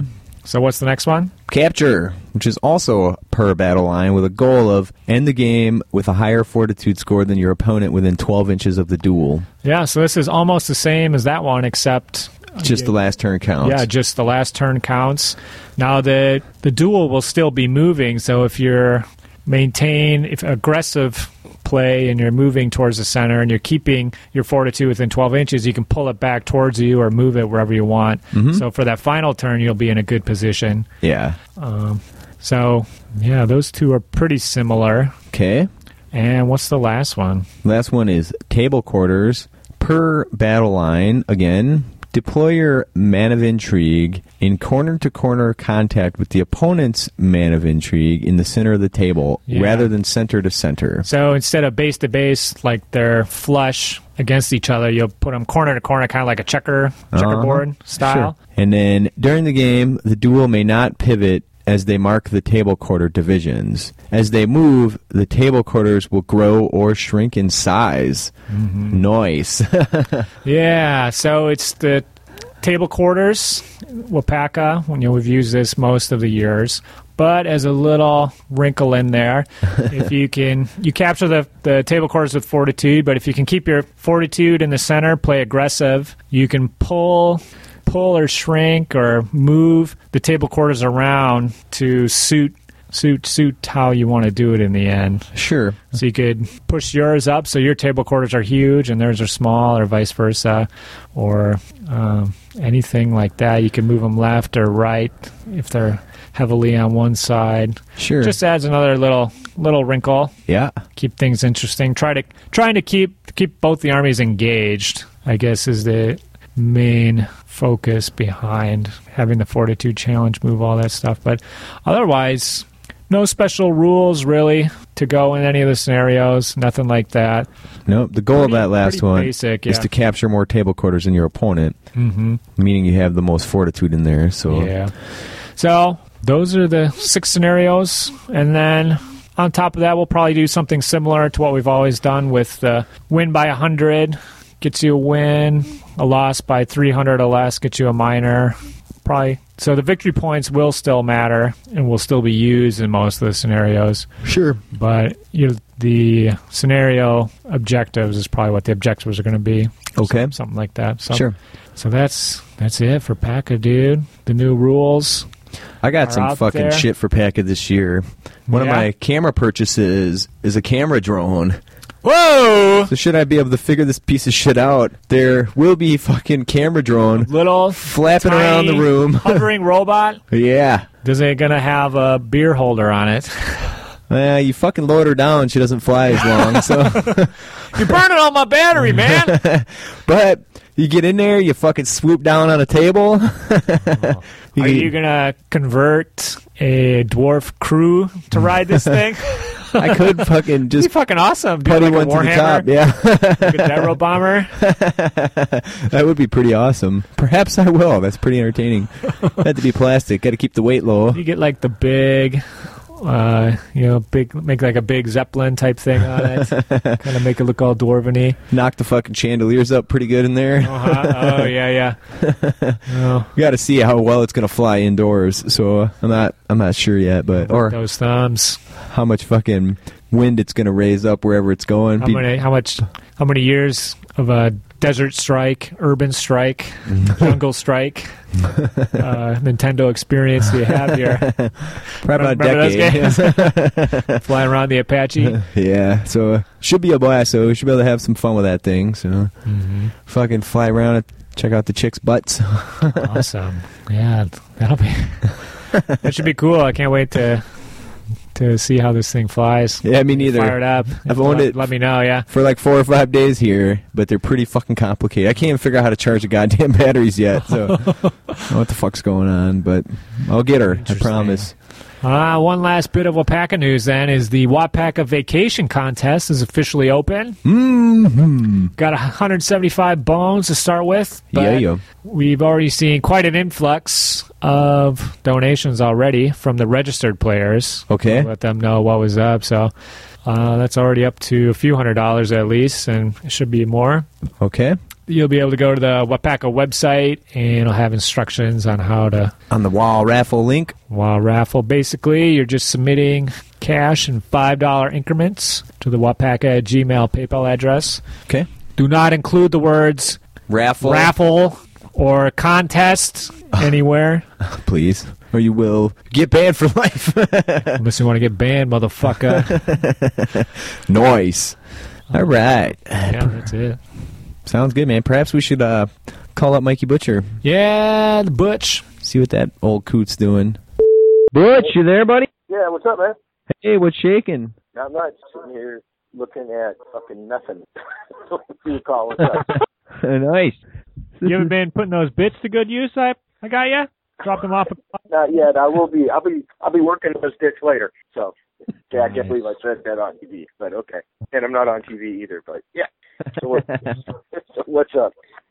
How's the big worm coming along for Screw City, dude? Uh, it's uh pretty much done. I gotta do a little detailing on it. So um, what I'm gonna do is uh get the larger blocks of figures I got to get done all primered up and while that stuff's curing, I like to let the primer set for a while and get really, you know, get a good good hard seal on it. So got to detail them up a little bit. You know, going to put some some veins on the worm, which again sounds Yeah. something else, but yeah, kind of detail up the the surface on it there and uh, do some pustules and some things like that. But uh, yeah, I took a break from it for a while and and banged out uh, like ten beasts of Nurgle and and another uh, and then those uh, screamers that I posted up.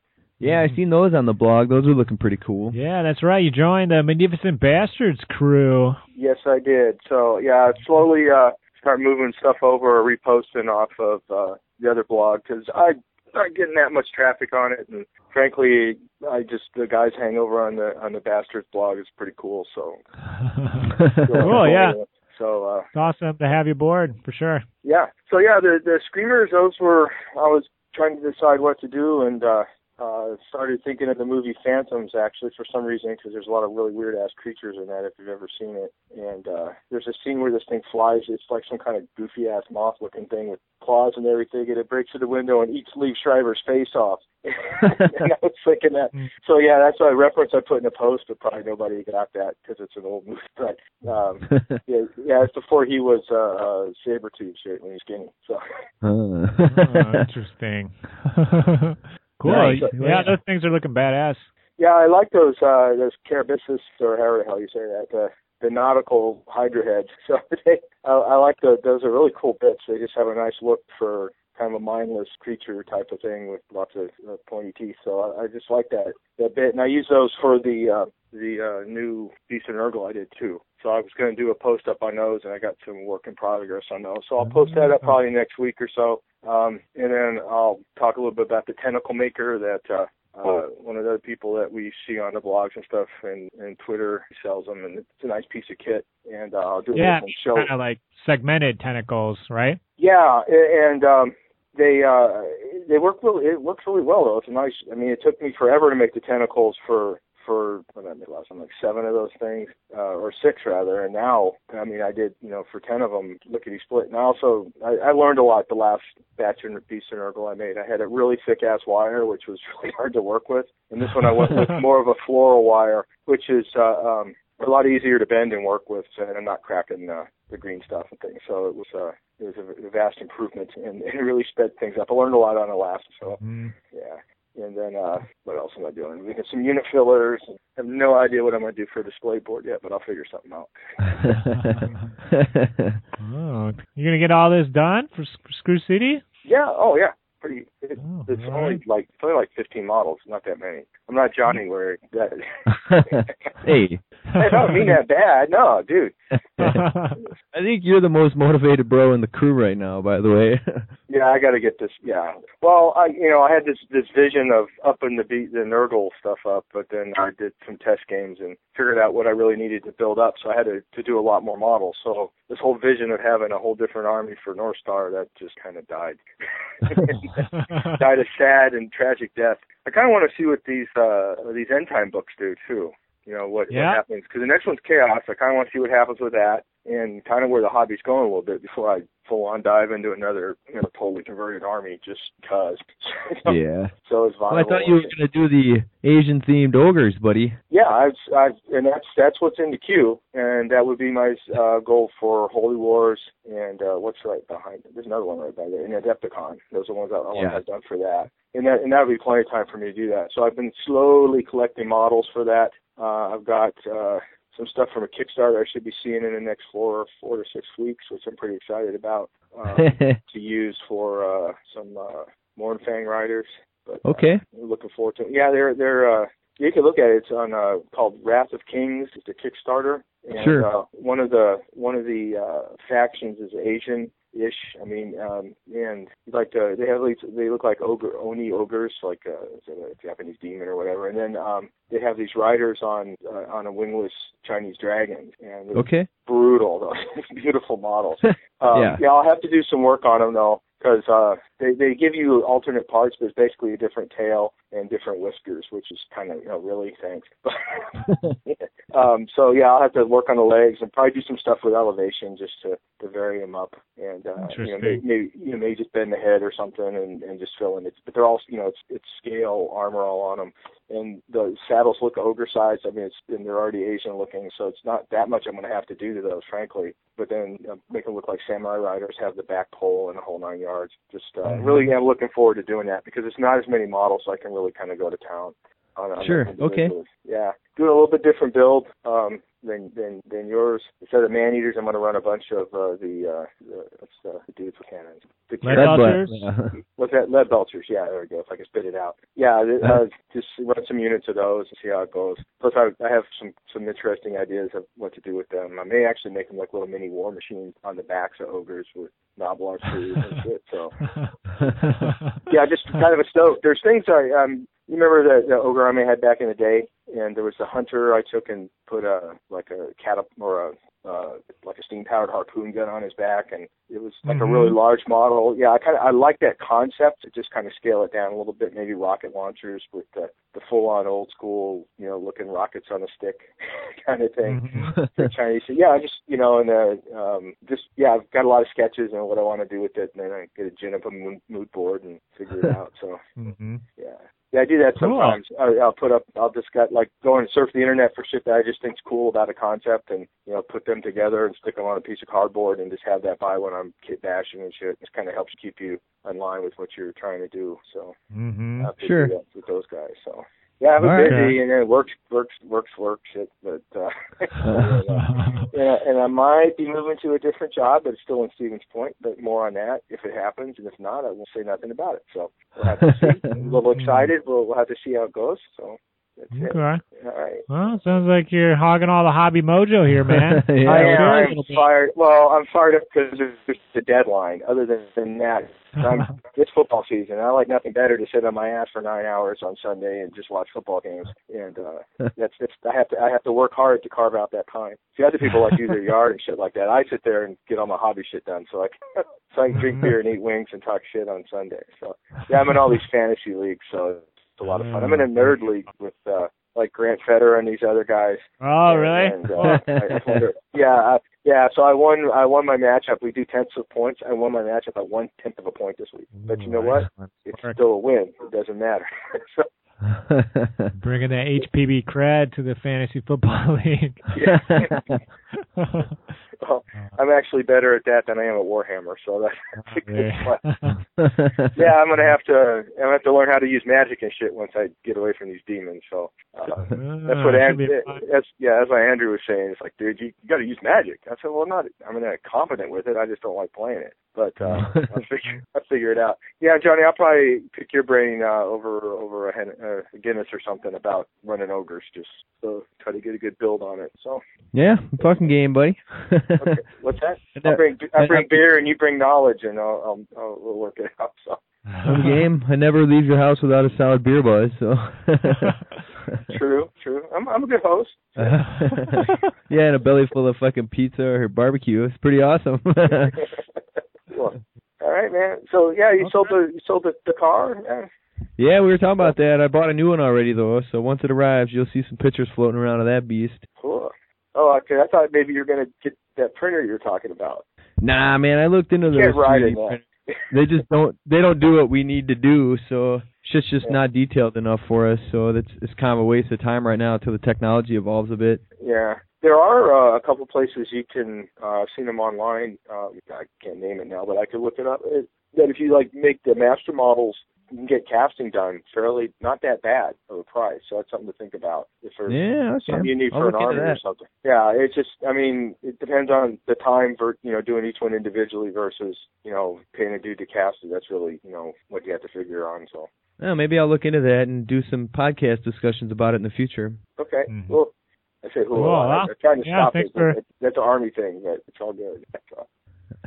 Got no, uh, All right, I'm, man. I'm all full of coffee and ready to. I gotta, I gotta sit there and, and glue glue sand on bases, fucking the rest of the night. So I'm all excited. I can't wait. Yeah, it's that's the thing. I love the building part, and then it's the whole finishing them up. I fucking blows. You mm. got to get yourself a fucking nerd apprentice, dude. hire him out. Yeah, I did that for. I had a great big ass commission for some historical stuff, and I had him like assemble all of them. Cause it, uh, just because they were there weren't any conversion, it was just building them. So Yeah. he, yeah, he was looking for some models. I said, I tell you what, I'll get you all those models, and you cut these 150 fucking things off the sprues and glue them together. I don't want to deal with it. And it was and it was well worth it. Yeah, and it worked for him too. Yeah. So it's all good. I was subcontracting. On occasion, you got to do that. So. Not with, but not conversion work. Uh, uh, no, no green stuff will leave my house without me doing it. that's a good fucking rule, I think. yeah. Yeah, I think so too. If it's sand and stuff and making a base, it's, it's I don't mind having somebody help out with that. But yeah, All right, buddy. Thanks for Okay. chatting with us. I got yeah, I got to get back to it. Sadly, so All right. Take All right, care, man. buddy. all right, you Bye. two guys. All right, bye. All right, so that's Butch, man. He's up to all kinds of fucking shit, dude. Butcher. Wish I could find that kind of fucking motivation. Might actually get something done. Yeah. He's got the time crunch, man. you got to feel it, John. You got to set yourself up a time crunch, man. Well, I don't like doing that, dude. I don't. I'm done being stressed, dude. I'm too old for that shit.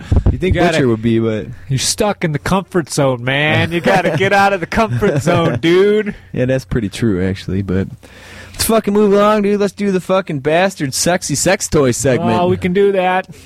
But first, we Oh, got a we got something here. hidden hobby dollars recap. Oh, come on. eBay. It's the fucking shit. yeah. I just made a seven hundred and fifty dollar purchase. Oh yeah. It's a madness.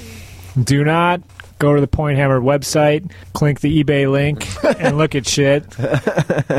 We'll lead you Because- down a bad road. It's the road of madness, my friend. I'm. We're getting a little low on time. I'm not going to say what it is, but I dropped 750 bones. I'm waiting for it to arrive. If it looks good, I'm going to be a happy camper. All right. Yeah. Pretty We'll- anticlimactic. We'll about it next time. Well, Okay. I'm going to ramble on for 20 minutes we get into it. All right. Well, you've already done We'll- enough fucking rambling. Yeah, we'll save that rambling for next time. All But right. do go to the eBay link in the sports section whenever you're on the gonna, homepage. whenever you're gonna go to eBay. Check that out. Do your normal shopping.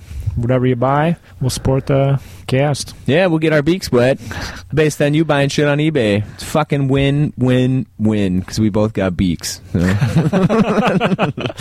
All right, man. Now, now can Yeah. we do the bastard sexy sex toy segment? I don't know. Is it sexy enough?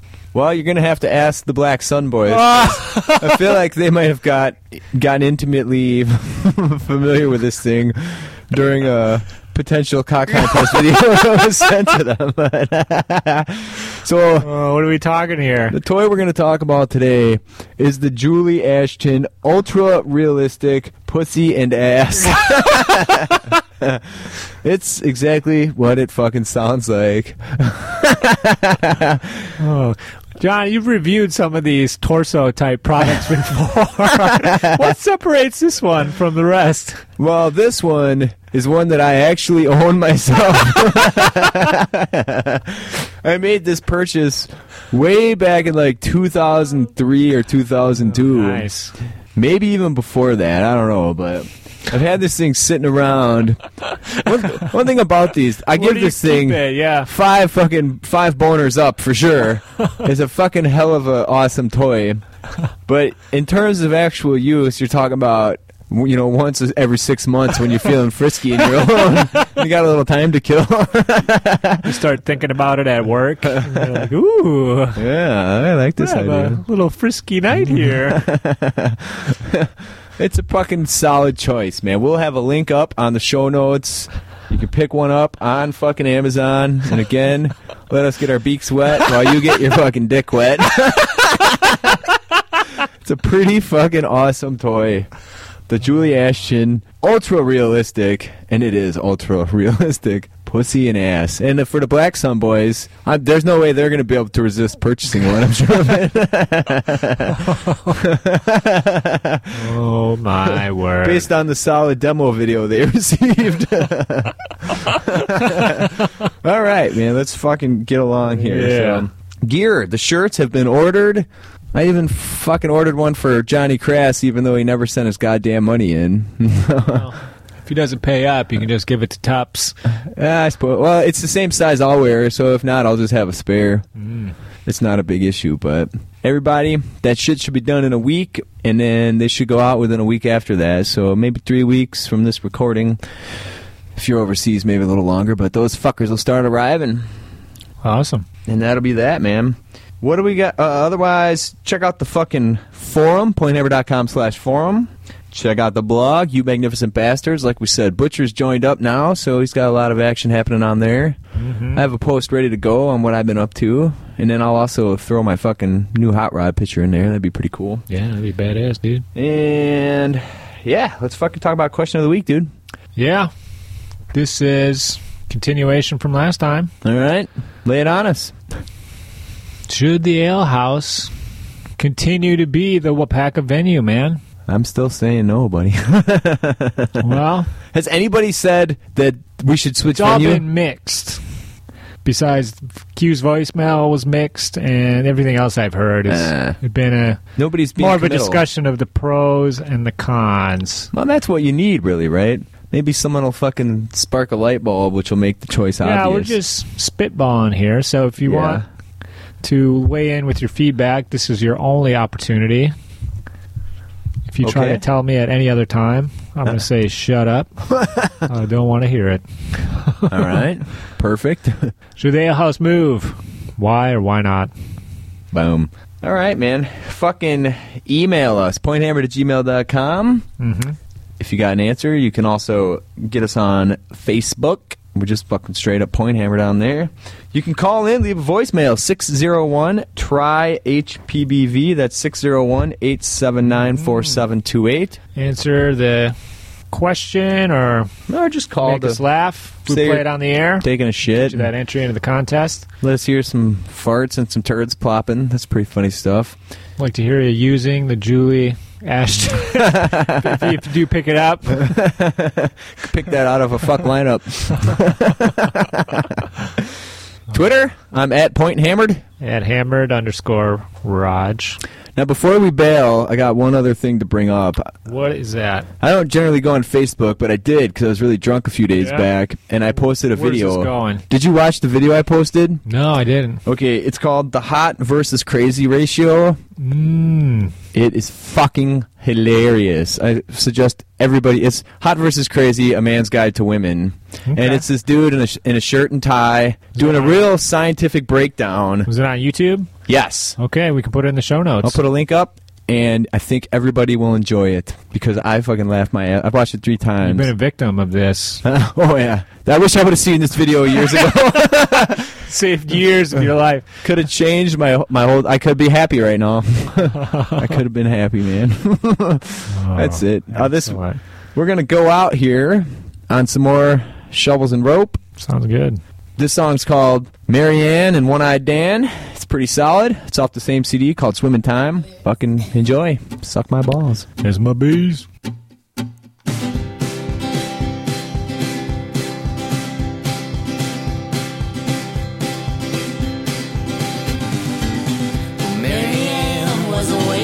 At the circus, and Dan was a writer for the Delaware Local Observer. Just 21 and just two months out of the service, missing half an eyelid, so he had to wear a patch. Marianne introduced herself to Dan. She said, Do you like the menu or do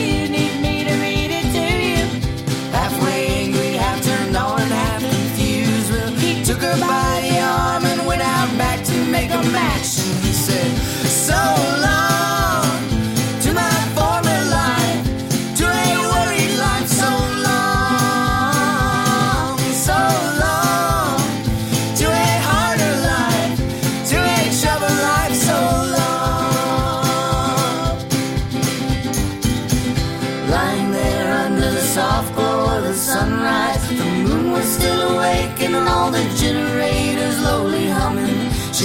flower and passing it on to his bad eye. She said, Come on, let's get married. I think we might get along. She said, So long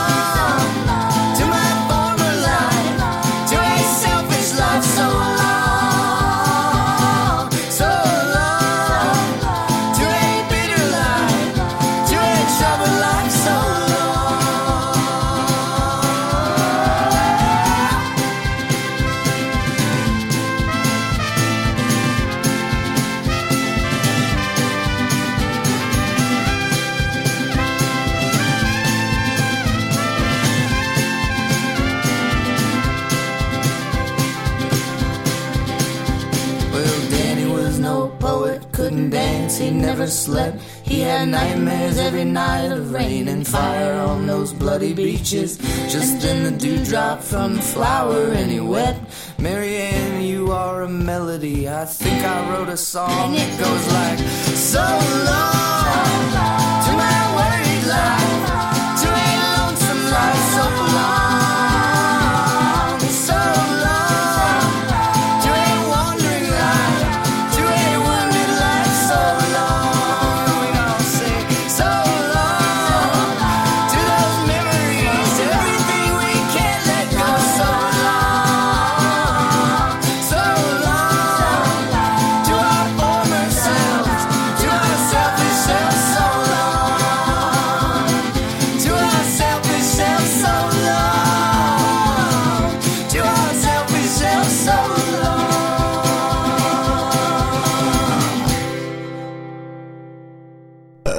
Stick it in raw dog. Raw dog, man. Stick it in raw dog.